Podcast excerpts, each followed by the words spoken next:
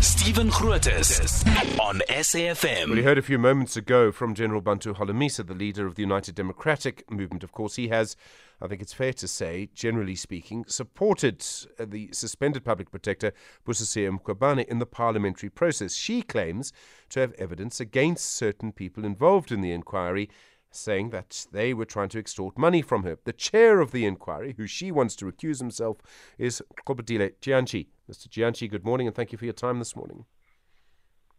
Good morning, uh, Stephen, and morning to your Sunrise uh, listeners. Mkhwebane has asked you to recuse yourself. She says that she has evidence against you. Why have you not recused yourself? She says that she has evidence that people are trying to extort money from her. Well, Stephen, she is asking that uh, not for the first time. Um, and she says she has got evidence. My response is simple. She's gone to a wrong address.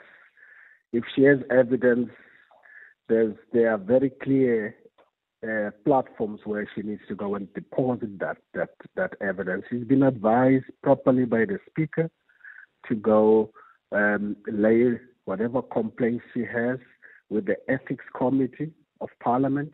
That's an avenue she has. She must go there, whether she has got pictures, whether she has got audio, or whatever text she has, she must go there and, and, and do that. And we are also told, I don't know about this, that they've also laid charges to the police. So she must stay on that door and pursue that. The inquiry is focused on a mandate of uh, fitness to hold office, she's the subject of the inquiry. The inquiry is not going to be derailed by things that are supposed to be attended somewhere. Uh, so we remain focused and want to stay in our lane of not being uh, distracted about what we need to do. Do you not believe the committee should hear the evidence? If she claims she has evidence, should the committee not hear it? It's not its place. The, the committee is set up specifically uh, for, for, for, for verifying and investigating the, the charges of incompetence and misconduct of public protector Busisiwe Mkhwebane, nothing else. Um, so you believe it's fair to continue despite her public claims and despite her claims to have evidence. What if the police investigation takes six months? What then? We, we, we, we live in a constitutional democracy. We, we will live under a rule of law. All of us are subjected to those processes. These processes don't have shortcuts. They don't uh, become uh, convenient because this is an issue you have. Beyond the ethics committee and the police, she's got the court to go to if she thinks that there's something very urgent that it can be attended to.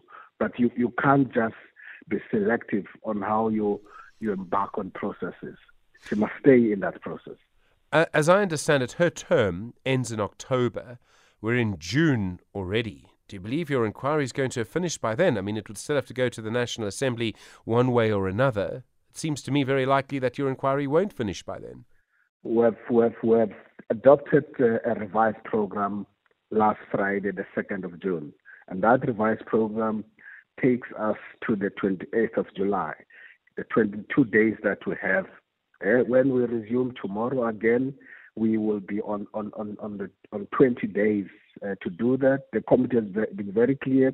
We're not doing any other revised program. This is the, the timelines we have with the limited resources that, that we have of the 4 million to do everything else.